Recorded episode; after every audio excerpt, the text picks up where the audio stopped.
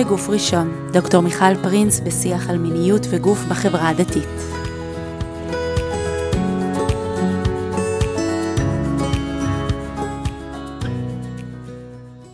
ברוכים הבאים לפרק נוסף של הפודקאסט בגוף ראשון. היום אני מארחת כאן את אה, הרב אילי עופרן. הרב אילי, שלום. שלום דוקטור פרינס. תמיד שווה להזמין אותך בשביל לשמוע את זה. הרב אילי עופרן הוא רב הקיבוץ, אה, קבוצת יבנה, ובעצם ת, ת, תגדיר את התפקיד שלך ברוח השדה. ראש המכינה הקדם צבאית רוח השדה. מעולה. ואתה נמצא פה בכובע של אה, הרב והפסיכולוג, שבשנים האחרונות ככה לפעמים אה, התעסקנו ביחד בנושאים שקשורים אה, למיניות ומיניות ויהדות וחינוך מיני וכולי. והיום התכנסנו לכאן כדי לברר את השאלה של מיניות ויהדות, יהדות ומיניות. וזאת שאלה שמטרידה והולכת איתנו ונשאלת, אנחנו נשאלים לגביה ואנחנו חיים אותה והיא תמיד חוזרת ואולי ככה נפתח בשאלה הגדולה מה היהדות אומרת על המיניות? אולי ברשותך, לפני השאלה הגדולה מה היהדות אומרת על מיניות, כדאי לשים לב ששני המונחים האלה, מיניות ויהדות, חוזרים לנקודות זהות מאוד בסיסיות שלנו. העובדה שאנחנו יהודים זה לא רק נתון ביוגרפי, זה, זה מי שאנחנו. וזה מחולל זהות מאוד מרכזי שלנו, של רוב היהודים שאני מכיר וחי בקרבם. העובדה שאני יהודי זה לא פרט מקרי, זה לא צבע העיניים שלי, זה מי שאני. ובהרבה מובנים, גם המיניות שלנו היא כזאת. גם המיניות שלנו במובן של אם אני איש או אישה, וגם המיניות שלנו במובן של למי אני נמשך, והפעילות המינית שלנו וכולי, זה דברים שחוזרים באופן מאוד בסיסי ויסודי לתמצית הזהות שלנו, והרבה פעמים יש התנגשות אה, טיטנים בין, בין זהויות. בין זהויות. ואז אולי גם נגדיר שיש לנו עוד זהויות. זאת אומרת, בכלל אנחנו מגיעים למרחב הזה, לדיבור הזה, כשאנחנו מלאים בזהויות, ואז השאלה האם הזהויות אה, הולמות אחת את השנייה, או מתנגשות אחת עם השנייה. לגמרי. עכשיו לגבי עצם השאלה, מה היהדות אומרת על, אני למדתי שבאופן כללי צריך להיזהר מה...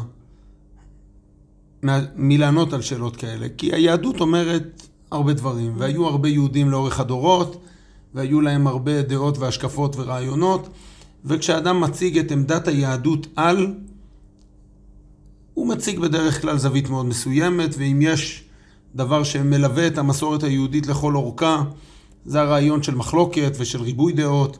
יש מעט מאוד דברים שאפשר לומר, היהדות אומרת ש. ואף על פי כן, נראה לי שכדאי שננסה לסמן איזושהי, אם לא דרך המלך, אז לפחות גבולות גזרה. ואני חושב שאפשר להסכים שרוב העמדות היהודיות, כפי שהן באו לידי ביטוי בהלכה ובהגות היהודית ובמסורת היהודית ובמנהגים היהודיים, הוציאו מחוץ לגדר שתי נקודות קיצון. הוציאו מחוץ לגדר את הפרישות המוחלטת, הנוצרית, את הנזירות. אפילו כשהתורה מדברת על נזירות, היא לא מדברת על נזירות מינית, היא מדברת על לפרוש מ- מיין, מתספורת, מדברים אחרים, לא מזוגיות ומפעילות מינית. ומן הצד השני, הפתיחות המוחלטת, המתירנות הגמורה, קשה למצוא תימוכים במסורת היהודית לאיזה מין וודסטוק אמ, חסר גבולות במרחב המיני. איך היה... אני תוהה ביני לביני איך, אה, איך נכון לנסח את זה. זאת אומרת, יש לנו פה שני קצוות. אחד, אנחנו לא בעד הפרישות, אנחנו לא בעד לשים את זה בצד ולהגיד אה, זה לא שלי, אה, כמו שאנחנו נפגוש בדתות אחרות. והצד השני, אנחנו לא בעד שחרור מוחלט של זה רק אני, או, או אני רק זה, ו, ובא לי לעוף על עצמי, ובא לי להיות רק שם, אה, ואיפה, בעצם איפה אנחנו, איפה אנחנו באמצע, ו, ו, וכאן אולי גם יתחילו להיגזר היהדויות הספציפיות, או היותר מפורטות. הבדלים בין הזרמים, כן. בין הקבוצות, כן. כן. בוא, בוא נמשיך מהנקודה הזאת. אז אם אנחנו מדברים רגע על, על ההגבלה הזאת, תן לנו עוד איזה, עוד איזה שורה של, של הגבלה. זאת אומרת, מה עוד אנחנו רואים, לאן היהדות מתעלת את המיניות? אני חושב שה, שהמילה מתעלת היא מילה יותר מוצלחת מהמילה מגבילה. כי כל תיעול הוא סוג של, של הגבלה. אבל אם נשתמש רגע במושגים פרוידיאנים נגיד, שמדבר על מיניות כפרץ אנרגיה, אפשר לשאול איך מווסתים ומרסנים אותו, ואפשר לשאול איך מוצאים מרחבים רלוונטיים למימוש שלו. אני חושב שרוב השפה היהודית, ההלכתית, לא אומרת בטל את היצרים האלה, נסי להתעלם מה, מפרץ האנרגיה הזה, אלא אומרת המרחב הרלוונטי למימוש של. הצדדים המיניים באישיות שלנו הוא כזה ולא אחר, הוא צד שקשור במחויבות, שקשור בזוגיות איתנה, שקשור בנישואים, שקשור ב... במשפחה. במשפחה. Mm-hmm. נכון שזה מגיע עם הרבה מאוד הגבלות. ונכון שרובנו פוגשים את ההגבלות האלה אמ, בעיקר במרחבים בהזדמנויות שבהם עוד לא מצאנו את האפשרויות למימוש של זה, אם אני... את כתבת דוקטורט על העניין הזה. אבל בסופו של דבר, השורה התחתונה היא לא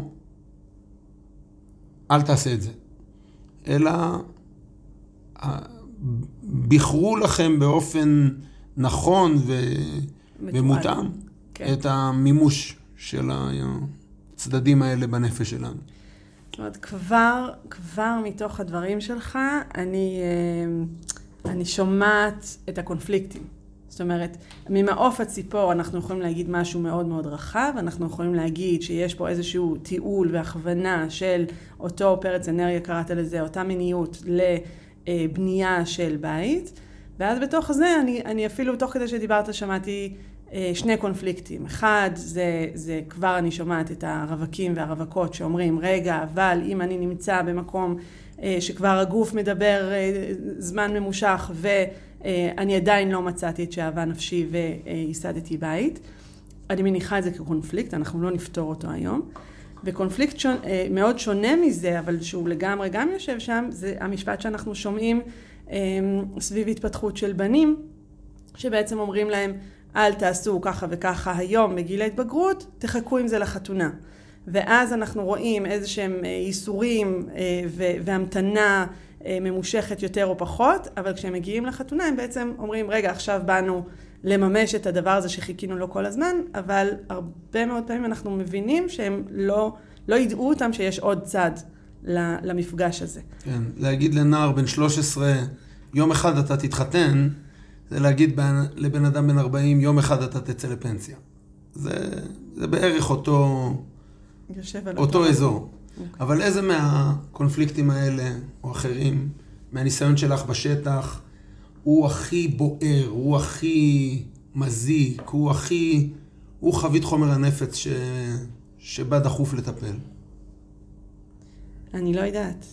אני לא יודעת, אני חושבת אבל שאני לא יודעת, כי הבחירה שלי זה לפגוש את האנשים דווקא במקום שמותר.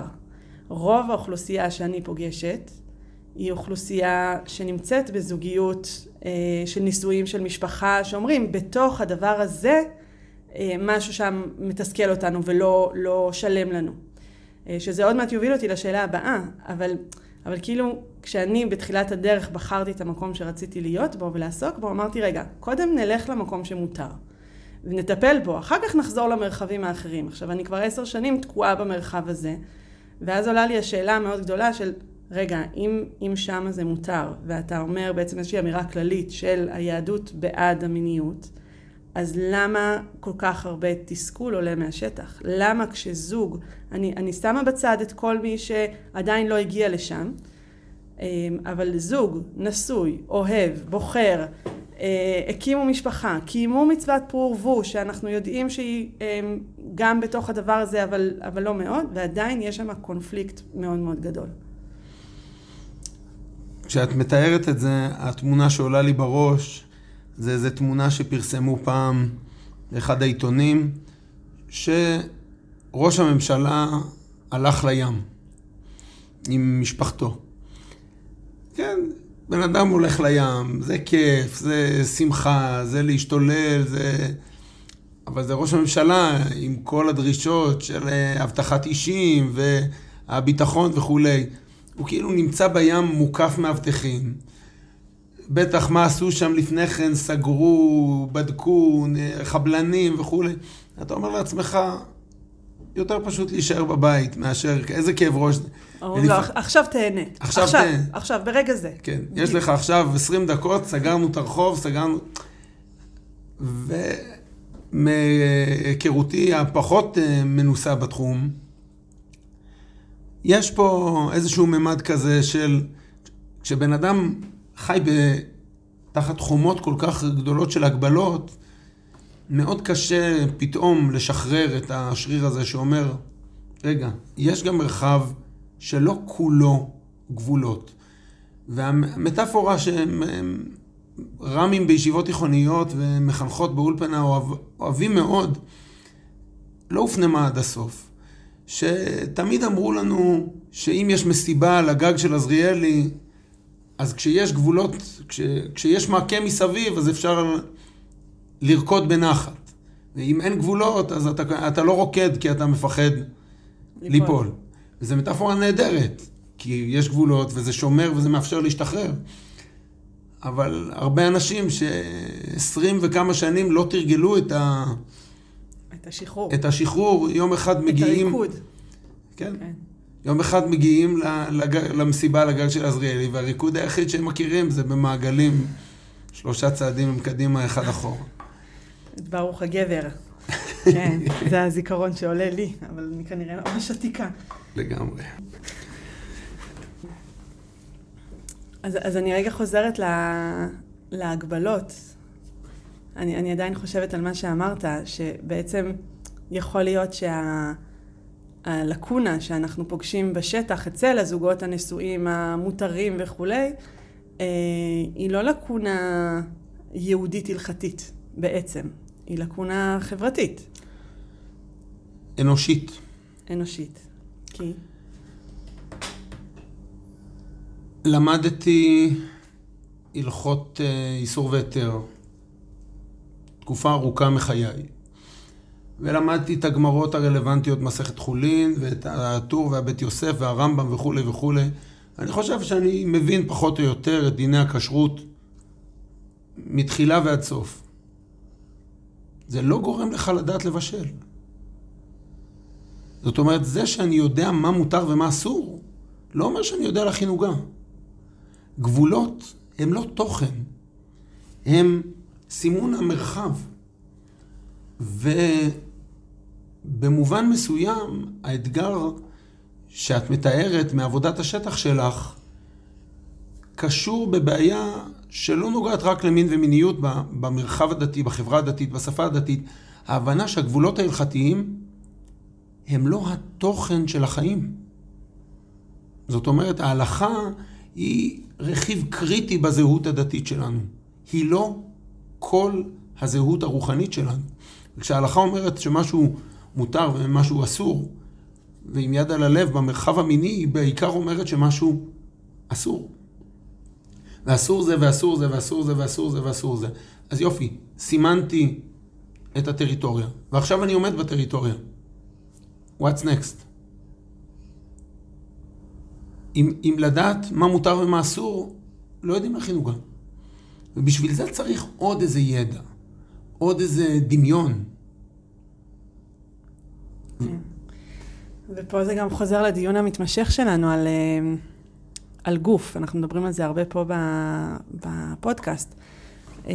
שבעצם אם אנחנו לא לומדים גוף כל השנים, ואנחנו רק עסוק, עסוקים ברוח ובלמידה שהיא שכלית, או בלמידה שהיא, שהיא של נפש ורגש, אז בעצם כשאנחנו מגיעים למאני טיים, אז הגוף הוא לא, הוא לא חלק מהעניין הזה. הוא לא, לא ברור לנו מה המקום שלו ומה צריך לעשות איתו.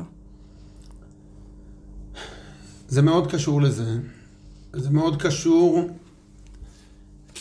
ליחס הבסיסי שיש לנער או לנערה שגדלים בחברה דתית ובחינוך דתי, וליחס הבסיסי שלהם, ואת דיברת על זה, את מדברת על זה הרבה, לשאלה מה בא לי, מה מתחשק לי, לאינטואיציות הראשוניות שלי.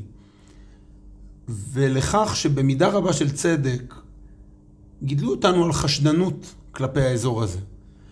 ואת החשדנות אני קונה. ואת זה שההורים מתקנים את הילד שלהם שאומר שבא לי, אומרים, לא, אנחנו לא עושים מה שבא לנו. אנחנו לא עושים רק מה שבא לנו. אבל אדם שחי באיזשהו ניכור עמוק למה שבא לו, אני לא חושב שמשהו לקוי בחיים המיניים שלו. משהו לקוי בחיים הרוחניים שלו. אני מאמין בכל לב שהקדוש ברוך הוא מדבר עם האדם לא רק דרך התורה. בוודאי שדרך התורה וההלכה, אבל לא רק. והעובדה שיש לנו איזה שהן נטיות אישיותיות, יש לנו אינטואיציות, ויש לנו יצרים, ויש לנו נפש, זה חלק מצלם האלוהים שבנו, זה חלק מדבר השם בעולם. ולכן אטימות כלפי זה היא נכות רוחנית. כאילו מעלה אותנו דרגה גבוהה יותר. אתה אומר, חוץ מהשאלה של מה ההגבלות או מה ההלכה אומרת, אתה בעצם אומר, בואו בוא רגע נסתכל על זה גבוה יותר. אה, זה, זה נורא מזכיר לי, אה, כשאני יושבת עם זוגות ואני מדברת על סיפוק מיני, אה, סיפוק מיני של האישה, שבהרבה מקומות, והרבה מקומות בעולם, והמחקרים מראים את זה, הוא לא ברור מאליו, הוא לא ברור מאליו. ואני אומרת להם, תקשיבו, כשאני מדברת על סיפוק מיני של האישה, אני הופכת להיות דוסית. כי הקדוש ברוך הוא היה מאוד מאוד ברור כשהוא ברא את הגוף של האישה וברא לה איבר מין שאין לו עוד תפקידים. שהתפקיד היחיד שלו זה הנאה של האישה. אי אפשר להסתיר את זה, אי אפשר להתחמק מזה, אי אפשר להגיד לא, נשים לא צריכות, נשים לא אמורות, לא, זה לוקח מיליון שנה, את לא חייבת, את באת לשם רק בגלל שאת רוצה להרגיש שאוהבים אותך. אי אפשר. ובמובן הזה אני מאוד מתחברת למה שאתה אומר, ש, שמעבר לדיבור ש, שאנחנו שואבים אותו מתוך המקורות הרבים שיש לנו על, אה, שה, שהיהדות נותנת לנו על מיניות, והיא נותנת הרבה ו, ו, ודברים גם מאוד מאוד יפים, מעבר לזה יש פה הסתכלות בסיסית על העולם של בעצם מה רבו מעשיך השם. אה, המתנה הזאת ש, שקיבלנו שם. לגמרי. אנחנו באנו לריב פה על משהו, לא? אנחנו פה מסכימים יאללה. יותר מדי. תזרקי איזה עצם. זה. מה, מה ההבדלים לדעתך בין גברים לנשים ב, ביחס הזה, ב, ביחס של היהדות למיניות של גברים, למיניות של נשים? אני לא בטוח שיש. שיש הבדל. כן.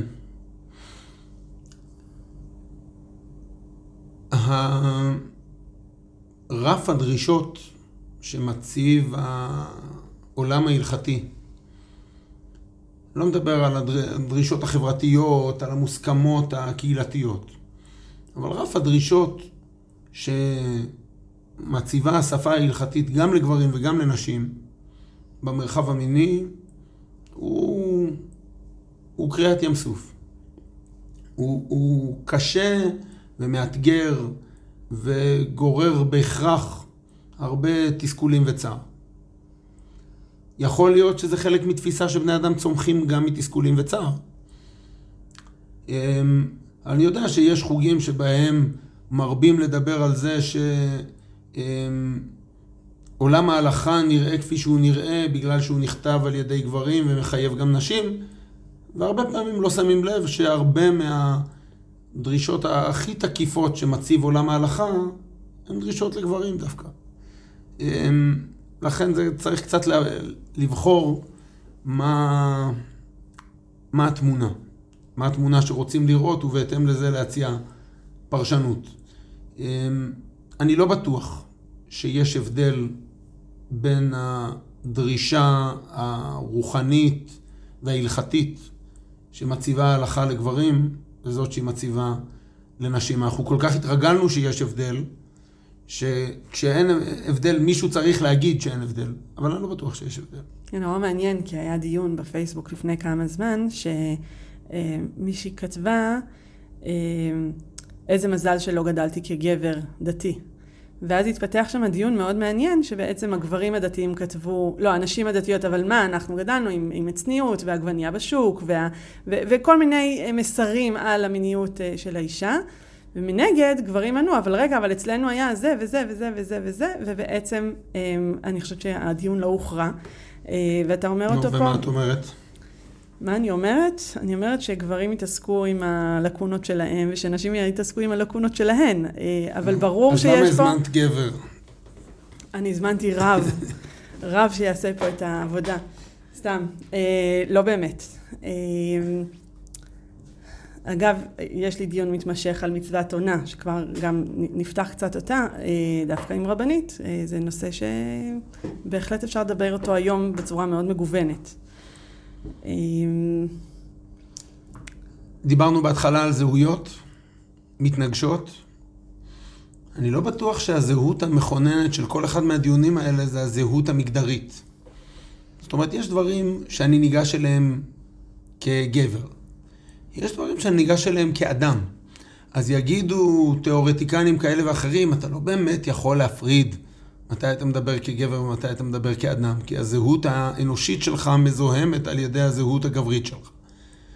והנה חינמי, לא כל דבר אדם מדבר בדיוק מהפוזיציה, ולא כל דבר ניתן להתפרש רק בפריזמה הזאת.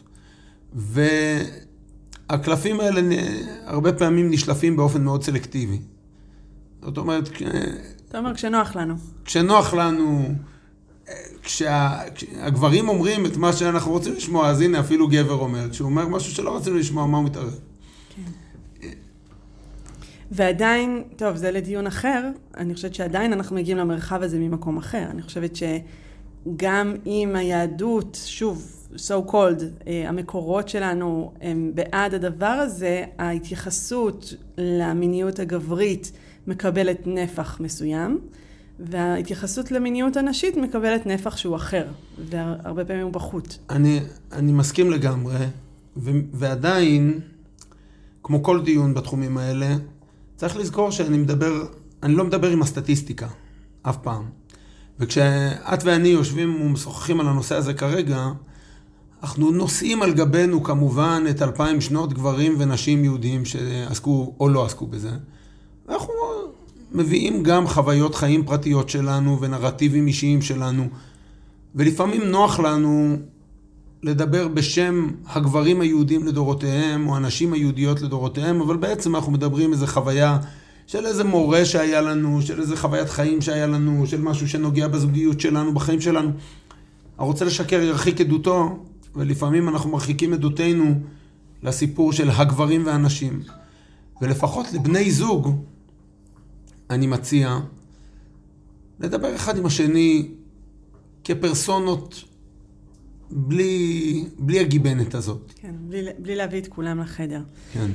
אז אם התחלנו בזה שהיהדות תופסת את הדבר הזה כחיובי אה, ומתעלת אותו למרחבים מסוימים, בואו בוא נרד עכשיו עוד קצת במשפך.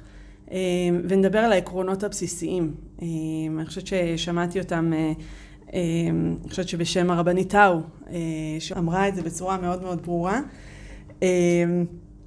שבעצם, קודם כל, תעשה את זה עם אה, אשתך, כשאתם מותרים, בחדרי חדרים, ומשהו שהוא יתווסף אחר כך, לא שמעתי אותו בהתחלה, ברצון של שניהם. אה, אז אפרופו הדיון שעכשיו דיברנו גברים נשים, קודם כל האמירות הן אה, לגברים, אה, תעשה את זה, אני, אני, אני רגע מזה, זה בסדר שאומרים את זה לגברים, אבל בעצם אנחנו מבינים שזה במסגרת של נישואים, במסגרת הלכתית של, שהם מותרים, זאת אומרת, אם אנחנו נכנסים פה לעניין של נידה, הרחקות וכולי, אז כשהם מותרים בשמחה, תעופו על זה. בחדרי חדרים, אני חושבת שפירוש אחד זה יהיה צניעות, זאת אומרת זה שייך לכם ואף אחד לא צריך להיות חלק מזה. פירוש שאני אוהבת לתת זה, זה בחדרי חדרים, זה אתם עם עצמכם, ואפרופו מה שאמרת עכשיו, ת, תשאירו בחוץ את כל האמירות, את כל הדברים, התפיסות, המורים, המורות, אה, את האולפנה וכולי, אה, תשאירו בחוץ. אה, וברצון, שזה דיון גדול אחר שאנחנו מאוד בתוכו ב, בימים אלו. חייב להגיד על זה משהו. בבקשה. אחד ממחוללי הזהות הכי חזקים של אדם דתי זה המבט החיצוני. מישהו תמיד מסתכל עליי. אז יהודים יראי שמיים, וראיתי בני עלייה והם המעטים, חיים בתודעה שמסת... שמי... שמי שמסתכל עליהם כל הזמן זה ריבונו של עולם. אבל יש לא מעט אנשים שחיים בחברות דתיות וקהילות דתיות, שחיים בתודעה מתמדת שמישהו מסתכל עליהם, אבל המישהו הזה הוא לאו דווקא הקדוש ברוך הוא. יש מה שקוראים בפסיכולוגיה קהל מדומה, שכל הזמן מסתכל עליי. והאמירה של מה יגידו השכנים, שאלות שהן לפעמים שאלות אה, אה, מדומיינות, אה, הן קצת שאלות שנובעות מאיך אני נראה עכשיו לאחרים. כשאני רואה אדם יוצא לג'וגינג עם ציצית צמר בלילה, ראיתי בתמונה כזאת השבוע, ואמרתי לעצמי, מבחינה הלכתית הרי ברור שלא צריך. לילה בכלל לא זמן ציצית, לצאת עם בגד מצמר, לעשות ספורט בלחות של מישור החוף באוגוסט, מה מביא אותו לזה? אז יכול להיות שבאמת דבקות והקפדה במצוות שאין כמותם מעבר לכל חובה, מעבר לכל זה. יכול להיות שזה איזה דימוי של מי יראה אותי עכשיו? יראה אותי בלי ציצית? אני רוצה שידעו אלא... עכשיו, יש משהו חזק מאוד בהכוונה הזאת. תדע שאתה תמיד חלק ותמיד רואים אותך. ולהגיד לה... ואתה תמיד מייצג. ואתה תמיד וזה מייצג. וזה חילול השם אם יראו אותך עכשיו חוצה את הכביש באור אדום. נכון. תמיד נשואות אלינו העיניים. הדבר הזה שהוא דבר שיש לו יתרונות רוחניים וחינוכיים מופלאים, הוא מחרב אינטימיות. להבדיל אלף אלפי הבדלות, זה כמו הסיפורי הזוועות שאנחנו שומעים על צילומי אה, סרטונים של כל מיני מעשי, אה, מעשים מיניים כאלה ואחרים שמופצים בעולם. שבעצם הרציונל שלהם הוא אותו רציונל. מה שקורה, מה, העיקר זה לא מה שקורה עכשיו, לא מה שקורה בינינו כאן בחדר, אלא למי נספר את זה אחר כך? מי יראה את זה אחר כך? זה ההפך מאינטימיות. אינטימיות זה אין קהל. זה רק שנינו. ולאנשים דתיים נורא קשה לחיות בלי קהל. תמיד יש קהל. אם זה שני המלאכים שמלווים את האדם שהוא חוזר מבית הכנסת, אם זה עינו הפקוחה והפנקס פתוח והיד רושמת, ואם זה הלחץ החברתי, שרגע, ראו מתי הגעתי לבית כנסת? איחרתי, אז אני אתעטף בטלית בחוץ, שלא ידעו כולם ש...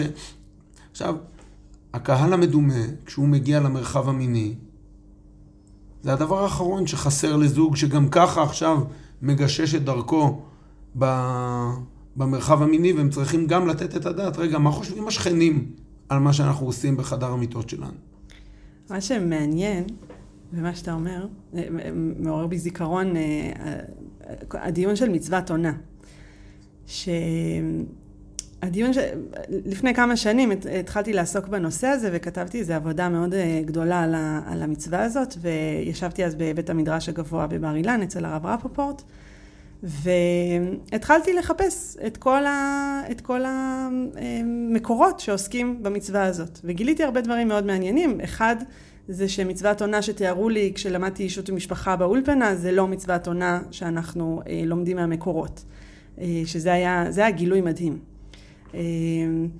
אבל יותר מזה, שאני חושבת שהמקור העיקרי למצוות עונה זה בעצם אותו מקור שאומר, יש זמנים, הזמנים נגזרים מעבודת, ה... מהעיסוק של, של הבעל, אם הוא ספן אז זה כל שישה חודשים, אם הוא גמל אז זה כל שלושה חודשים, אם הוא חמר אז כל חודש וכולי וכולי. וכשהוא מגיע הביתה הוא מחויב לאשתו במצוות עונה. ואני ככה עומדת מול המקור הזה ואני אומרת, רגע, אבל מה? מה, במה הוא מחויב לה? ואני זוכרת שהלכתי עם זה לרב רפופורט ואמרתי לו, אבל בוא, בוא תגיד לי, כי אני, אני מנסה להבין האם הגברים שאני פוגשת אותם ביום יום, האם הם מקיימים את מצוות עונה או לא מקיימים את מצוות עונה לפי, ה, לפי ההלכה. והרב רפופורט אז אומר לי, ואמר את זה, וזה הלך איתי ככה הרבה שנים, וזה בדיוק מה שאתה אומר עכשיו, זה שהוא אומר, חז"ל הביאו אותנו עד הדלת. הם אומרים, עכשיו את, אנחנו בדלת, אה, הייתם צריכים לבוא לפה איקס פעמים, שוב, נגזרת של העיסוק של הבעל, אה, ועכשיו תיכנסו לחדר, אנחנו לא נכנסים לשם. מה שתעשו שם, מה שיגרום אה, הנאה, אה, אני אפילו, לא, אפילו לא כתוב שעונה זה הנאה, עונה זה זמן. מה שתעשו שם זה שלכם. ו... אחר כך עוד, עוד זה, זה שאלות שעולות שמה, אבל באופן הבסיסי אני מאוד מקבלת את זה שחז"ל באים ואומרים, חבר'ה, כנסו לחדר, תעשו שם מה שאתם רוצים. אני תוהה אם המטאפורה הזאת מוצלחת, וכבר הזכרתי אותה פעם אחת, אבל יש חובה לאכול מצה בערב פסח. יש איסור לאכול חזיר. האם בארוחת צהריים ביום שלישי לאכול שניצל או פסטה או, או סנדוויץ'? השפה ההלכתית לא עוסקת בזה. האם יהודים צריכים לאכול ארוחת צהריים ביום שלישי? בוודאי. האם יש מצווה לאכול סעודה בשבת? בוודאי. מה לאכול בסעודה הזאת? מה התפריט? רגע, אבל מה בדיוק? לא יודעים. תעשה מה שטעים לך. אל תאכל טרף וכולי. יש גבולות, ובתוך זה מותר לשאול מה בא לך. ואני חושב שזה ניסוח אחר לאותו רעיון שאת אומרת בשם הרב רפפורט. עכשיו, אנשים דתיים כל כך התרגלו לזה שלהכל יש פרוטוקול, ולהכל יש סד"פ, מה שקוראים בצבא, יש את סדר הפעולות, יש את מה שצריך לעשות עכשיו ועכשיו ועכשיו. כשהם מגיעים למרחב המיני ושואלים, רגע, מה עכשיו? מה, אני עכשיו... חופשי? חופשי, משחרר את המפלצת שאני כל הזמן מרסן? והצרה, ועל זה בוכה הנביא, שכמה וכמה רבנים מתוך אחריות גדולה, לא רק בדורנו. אמרו, כשבאו ושאלו אותם, אז מה לעשות? נתנו תשובה. ויותר מזה שהם נתנו תשובה, הם כתבו תשובה. ואז עכשיו צריך רגע להתחיל, רגע, יש תשובות כתובות. צריך להתייחס אליהן. צריך להתייחס אליהן. צריך להפריך אותן, או להביא מקורות אלטרנטיביים. וכשאתה אומר, לאדם, לזוג בכזאת סיטואציה, שכמו שציטטת בשם הרבנית טאו, שזה צריך להיות ברצון שניהם ובהיתר ובמחויבות, בסדר. אבל מה? ואז, ואז אנחנו מחפשים ביטחון, ואז אני, אני חושבת שאם אני לוקחת רגע את הסיפור התרבותי המערבי, אנחנו מקבלים שם גם סיפור מאוד מאוד מובנה שאנחנו מכניסים אותו ביחד איתנו. ואם אני לוקחת רגע את הסיטואציה של הדרכת החתנים והדרכת הכלות, ששם נגיד הזוג נמצא בחוסר ביטחון הכי הכי גדול, זה, זה הרגע שבו הם, הם שואלים אבל איך, אבל מה, והם מקבלים משהו מאוד מפורט. אני חייב להגיד שאחד האתגרים הכי גדולים בתור רב קהילה,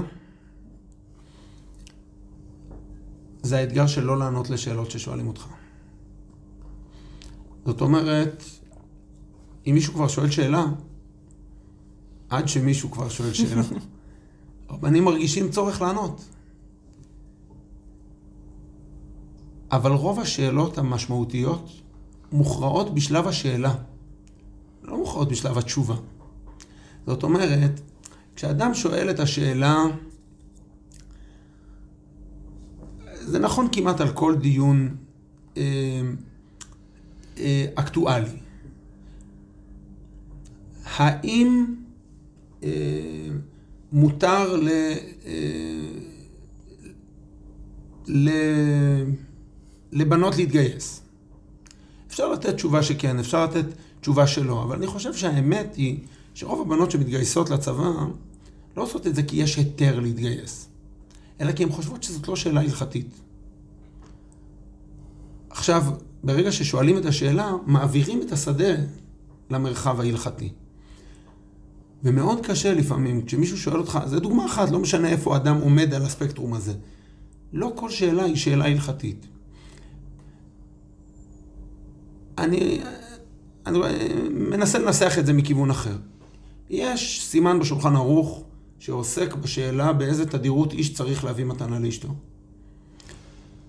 ואפשר לדון בשאלה האם זה רלוונטי בימינו, או שמא הדברים האלה נכתבו לעולם שבו ממילא כל הנכסים הם של האיש, ואז אין שום דרך שיהיה תכשיט לרעייתו, אלא אם הוא יקנה לה.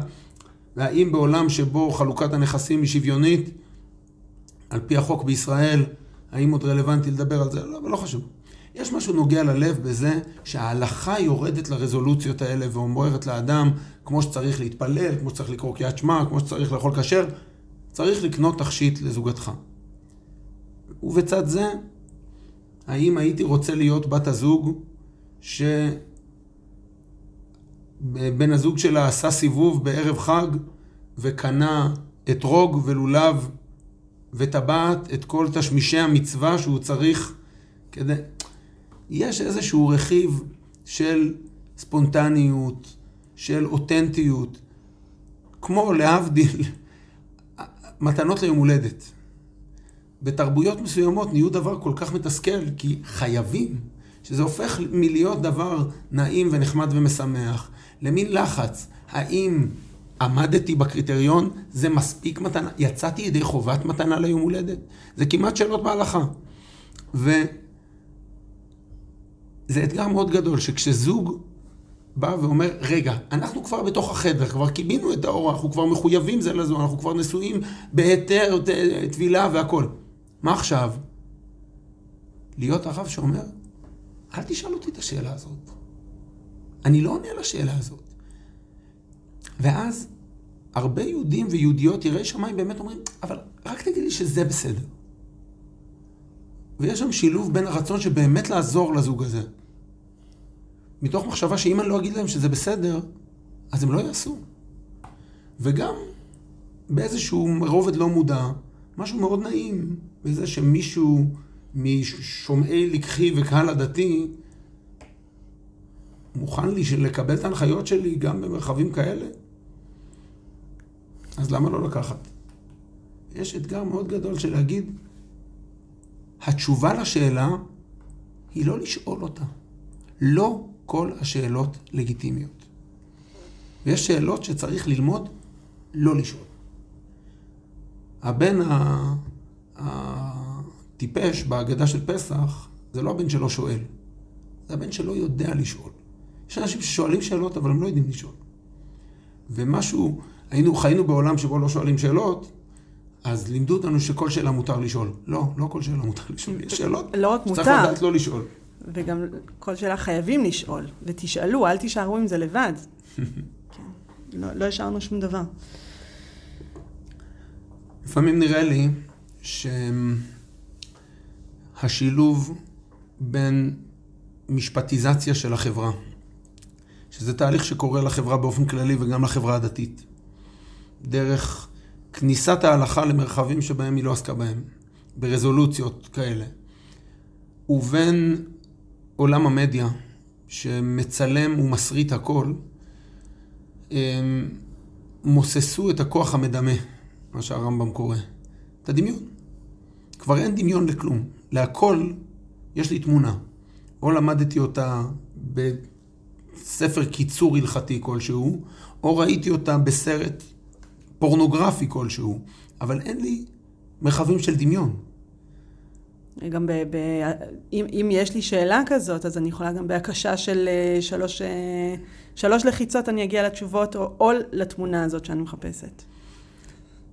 אנחנו לא שוהים, אנחנו לא שוהים רגע ושואלים את עצמנו ונכנסים פנימה. כן. ואיך נראה מרחב מיני בלי דמיון? זה עצוב. מאוד, מאוד.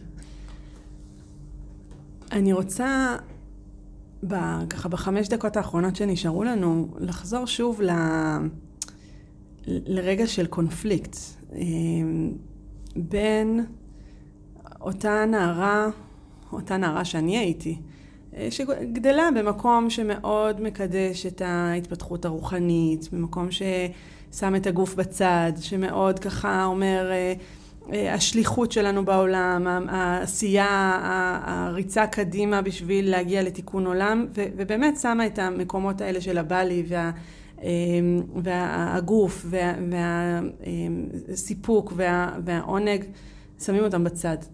אל מול זה שבעצם באיזושהי נקודת מפנה באים ואומרים לנו, עכשיו זה זה, עכשיו זה חלק. כאילו, איך עושים את החיבור הזה? חכמי ימי הביניים דיברו על זה שהדרך להגיע אל הקודש היא פרישות. למעט בהנאות העולם, לא פרישות מוחלטת, אבל תאכל אבל פחות. ת, תהנה אבל פחות. ומתישהו בהתפתחות הרוחנית של עם ישראל, למסילת ישרים יש חלק בזה, לחסידות יש חלק ענק בזה. התפתח עוד קול, שמדבר על זה שהאדם עובד את השם לא רק דרך ריסון העולם החומרי, אלא גם דרך העולם החומרי ממש. ושאדם הוא לא רק רוח, ושהגוף שלנו, במחילת כבודו של הרמב"ם, הוא לא רק הקולב שנושא את הראש, אלא יש לנו גם חלק מהותי מהאדם הוא הצדדים החומריים שלו. והתורה מדברת על זה לא מעט. בבית המקדש, בסופו של דבר, אני אומר לאנשים, תעצמו את העיניים, מה עושים בבית המקדש? והם מדמיינים, מה עשו שם? בטח התפללו כל היום. מסתבר שבבית המקדש לא התפללו אף פעם. מה עשו בבית המקדש? הייתה מוזיקה, נונסטופ כנראה. אכלו בשר. כשהתורה מדברת על בית המקדש, פסגת הקודש, מדברת על לשמוח. עשרות פעמים בספר דברים זה חוזר, שהשמחה והשמחה והשמחה זה מה שעושים במקום אשר יבחר השם, ושמחת לפני השם אלוהיך. בתוך קודש הקודשים, אלף דרשות כבר נדרשו על זה.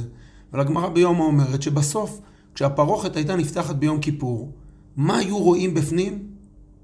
כדמות איש ואישה מעורים זה בזה, הקרובים, זה לא היה עובר אף עורך מודרני, אף רם בישיבה תיכונית זה לא היה עובר. שמה שרואים בקודש הקודשים זה מגע מיני בין איש לאישה. זה פסגת הקודש. ואני מאמין בכל ליבי שהתורה מחברת בקשר בל יינתק את הקודש והעונג. ושהשמחה כחלק מהמרחב המיני היא חלק מהותי מהסיפור. וכשקראנו בפרשת השבוע שהפורענות מגיעה לישראל לא רק בגלל שהם לא הולכים בדרך התורה, אלא גם תחת אשר לא עבדת את השם אלוהיך בשמחה ובטוב לבב.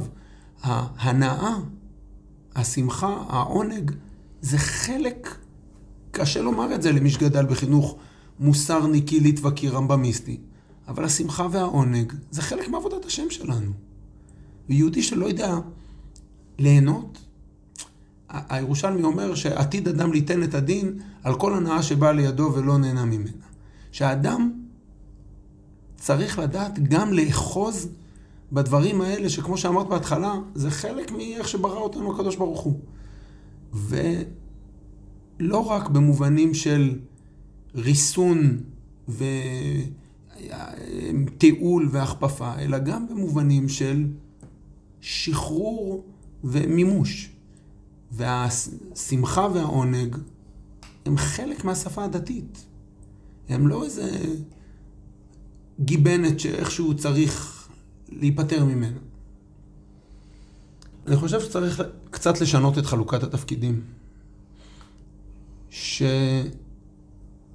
שבצורה הכי סטיגמטית, אנשי הטיפול אומרים לזוגות, תשחררו, תדמיינו. ואנשי הרבנים אומרים להם, תעצרו, תשלטו. אם רק היה אפשר קצת להחליף תפקידים. שהמרחב הטיפולי, המקצועי, ידע את, הערכ... את התועלת העצומה שיש גם בריסון ובשליטה, לא רק בהיבטים הדתיים והרוחניים שלה, גם בהיבטים הפסיכולוגיים והאישיותיים שלה. ושהמרחב הדתי, ההלכתי הרבני, ייזכר באיכויות החשובות של היכולת לשחרר, היכולת לא לשאול, והיכולת להתענג ולא רק להתקדש. בעיניי זה חלק מהותי מהתיקון שאנחנו מנסים לחולל פה. מדהים, מדהים. אני, טוב, אני לא אגיד עוד שום דבר, חוץ מתודה רבה. תודה לרב אילי. תודה לך. ואנחנו אומרים תודה לצופיה וינדי של העריכה וההפקה של כל הדבר הזה, ותודה רבה לדעת על הבית. ואנחנו ניפגש בעוד פרק, ואנחנו תבוא שוב, ואנחנו... בשמחה רבה. להתראות בהמשך אה, האזנה טובה. חזק וברוך. חזקה וברוכה.